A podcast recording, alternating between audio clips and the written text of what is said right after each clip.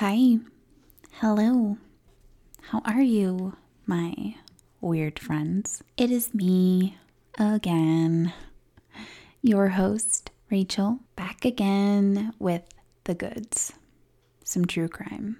This episode will be split into two, maybe three different segments. There's a lot to cover, and depending on how much I can fit within 30 minute episodes, anything over 30 minutes, I tend to lose listeners' interest, and I'm the same way. I like things quick, to the point, all the gory details, and done. Because I've got things to do.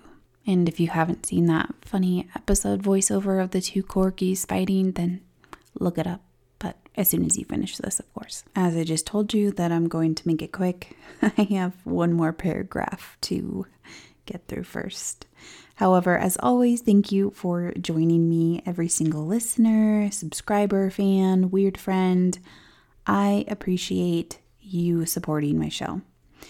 If you were new, don't forget to subscribe to be one of my weird friends. You can also keep up with Pocketful of Crime and myself on Instagram and Facebook for additional content, as well as photos of each weekly case so you can put a face to the crime.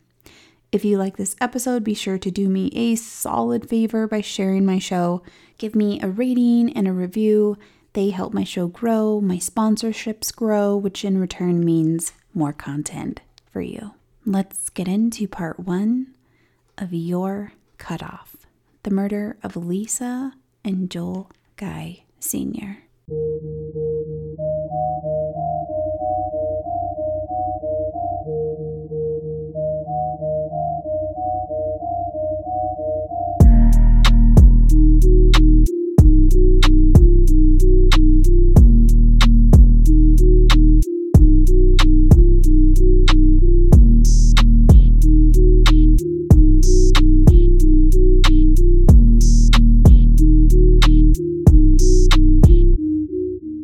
case takes place in Knox County, Knoxville, Tennessee, east of Nashville, approximately 180 miles or 2 hours and 57 minute drive.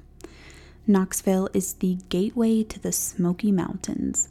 A little fun fact Knoxville was first settled in 1786 and was the first capital of Tennessee. It is also home of the University of Tennessee, Knoxville, and I have personally traveled to Tennessee multiple times, and it is on my top three places to live. This beautiful state, beautiful city, and a beautiful neighborhood on Golden View Lane is where the story takes place. The proud owners of this four bedroom, three bath, 2,300 square foot home was 61 year old Joel Guy Sr. and his wife, 55 year old Lisa Guy. Joel Sr. was an engineering designer, and Lisa was a full time mother and then an accounts payable administrator for Jacobs Engineering Disbursement. Joel Sr. had been married once before with three daughters from that marriage. His daughters' names were Chandis, and the twins' names Michelle and Angela.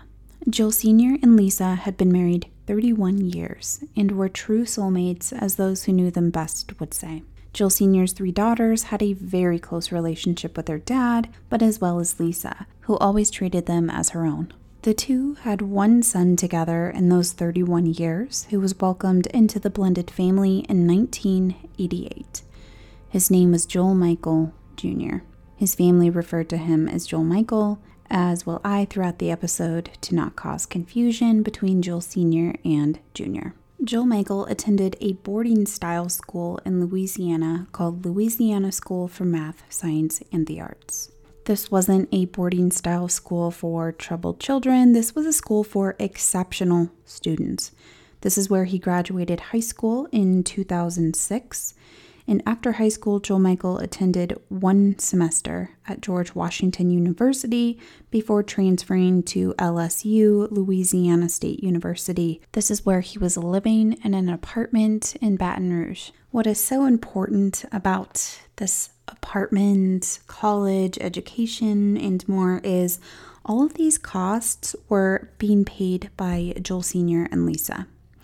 A fellow student from the boarding school and old roommate of Joel Michael stated he never knew Joel Michael to have a paying job. This roommate, friend, Michael McCracken, will come up later in the story. Let's skip, or should I say, go back in time to Thanksgiving weekend of 2016. It was a special, maybe even bittersweet family gathering at the home on Golden View Lane. This would be the last holiday spent together at this home. Joel Sr.'s contract was up, and he and Lisa had plans to take a break, retire, sell their home, which was already on the market and a contract pending. Joel Sr. had made arrangements to buy an old family home in Burgonyesville, Tennessee, from his sister Robin White. Burgonyesville is northeast of Knoxville, approximately 76 miles. Burgonyesville borders the southwestern border of Virginia. Lisa had already put in her notice, and the week following Thanksgiving would be her last week of work. This was an exciting time in their lives. Their children were grown, they were able to retire and benefit from the life that they had built. However, Lisa had budgeted down to the penny the amount of money they would have to live off of from retirement. The only budget cutting they needed to do was discontinue paying for their son Joel Michael's way. His apartment, schooling, car, gas, insurance, food, they would not be able to afford to pay these expenses anymore and had voiced and expressed to Joel Michael his urgency to financially support himself. This had already been a family topic, discussion, and uncomfortable one at that, leading up to Thanksgiving Day. On November 23, 2016, Joel Michael arrived to the family's home on Golden View Lane from his home in Baton Rouge, Louisiana, which is not a hop, skip, and a jump. It's 656 miles or a 9 hour, 28 minute drive. On November 24th, 2016, Thanksgiving Day, the family got together and do what most families do they eat, laugh, and enjoy the time spent together. Michelle attended with her boyfriend and three young sons. Candace and Angela were not able to attend. The family was all smiles and even seen in the last family photo taken on that Thanksgiving day, standing outside of their beautiful home in which would soon become someone else's new home. You will be able to find this picture on my podcast, Instagram, and Facebook. According to the three half sisters, they recall Joel Michael as being reclusive. They hardly seen him emerge from his room, and in court testimony, Michelle made the statement she didn't know if Joel Michael even knew the names of her three young boys. However, this Thanksgiving was a little different. Michelle stated Joel Michael was acting differently. He was actually playing with her three sons and even giving them some of his old toys. He had a beanie baby collection in the bedroom his parents had kept preserved with all of Joel Michael's childhood memorabilia. Michelle and her family returned to their home, and the following day, November 25th, Joel Sr., Lisa, and Joel Michael together took a drive up to the new house in Burgonyesville to Holly boat to the new property. November 26th, 2016 was the last time Lisa Guy would be seen alive on video surveillance, which was at a Walmart store purchasing groceries a little afternoon on the 26th. What awaited her at home was unimaginable. Yep, it's about that time that I give you a warning that what comes next is gruesome, gory. If you have little listeners around, now would be a good time to pause and come back to the episode later. Listener discretion is advised in 321. While Lisa was out on her shopping trip, Joel Michael brutally attacked his father in the upstairs workout room. The blood evidence proved this was a brutal fight. In one corner of the exercise room was a large blood stained patch of carpet. The walls had multiple blood evidence, blood spatter, blood spray, thrashing marks, droplets, and markings of a struggle, smear markings indicating that he put up a fight. Joel Sr. sustained 43 sharp force injuries. Injuries so severe, marks were left on his ribs. 12 of his ribs showed scratching and complete severing. The medical examiner ruled his cause of death by multiple sharp force injuries, damaging his lungs, liver, and kidneys. Joel Sr.'s scapula, which is also known as the shoulder blade, the bone that connects the upper arm to the clavicle or collarbone, had fragments lodged in the bone from the weapon used against him. He also sustained multiple abdominal wounds, but the majority of them were to his back. Once Joel Michael successfully murdered his father, he stripped him of all of his clothing, laid the bloody clothes in a pile on the blood-stained carpet in the exercise room. One of many unusual things Joel Michael would do was he laid his dad's blood stained cigarette pack on top of the bloody clothes pile, almost as if he thought that this was the cherry on top as he waited for his mother to return home from her shopping trip. Lisa returns home. It is still unknown exactly when she was ambushed by Joel Michael, but she had carried the grocery bags inside, and later in court, a responding officer for a welfare check noticed he could see through the front door window bags of groceries scattered on the floor. Evidence proves Lisa was attacked upstairs on the landing of the stairs leading to the bedrooms. So, how and why did Lisa go upstairs? Was the house completely silent and she went to check where everybody was?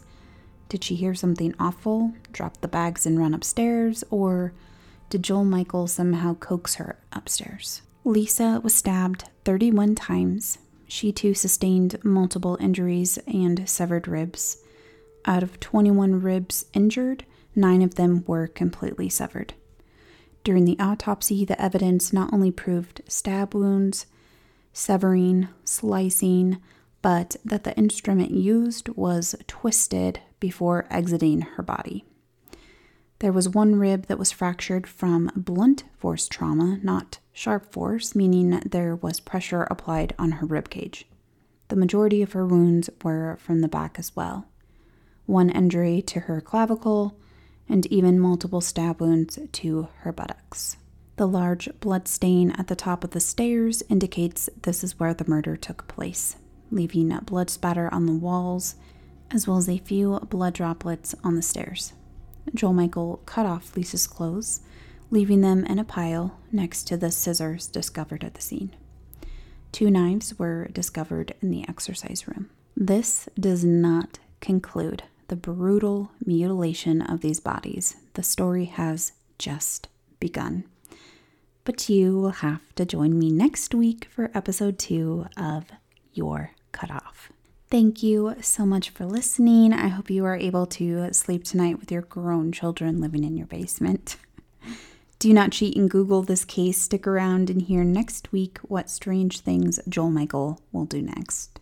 If you are not subscribed, you should do so now so you won't miss another episode from me. Share my podcast with your friends on your social media. It helps my show grow. Course, leave me a review on Apple Podcast. I love reading through them. Even that one star rating guy from literally a year ago. Yes, I'm still holding out a grudge on you because I know you're listening. Pictures of this week's case will be on my podcast social media. And until next time, you know what to do. Stay weird, my friends. Oh, and one more thing. Hi, Mom.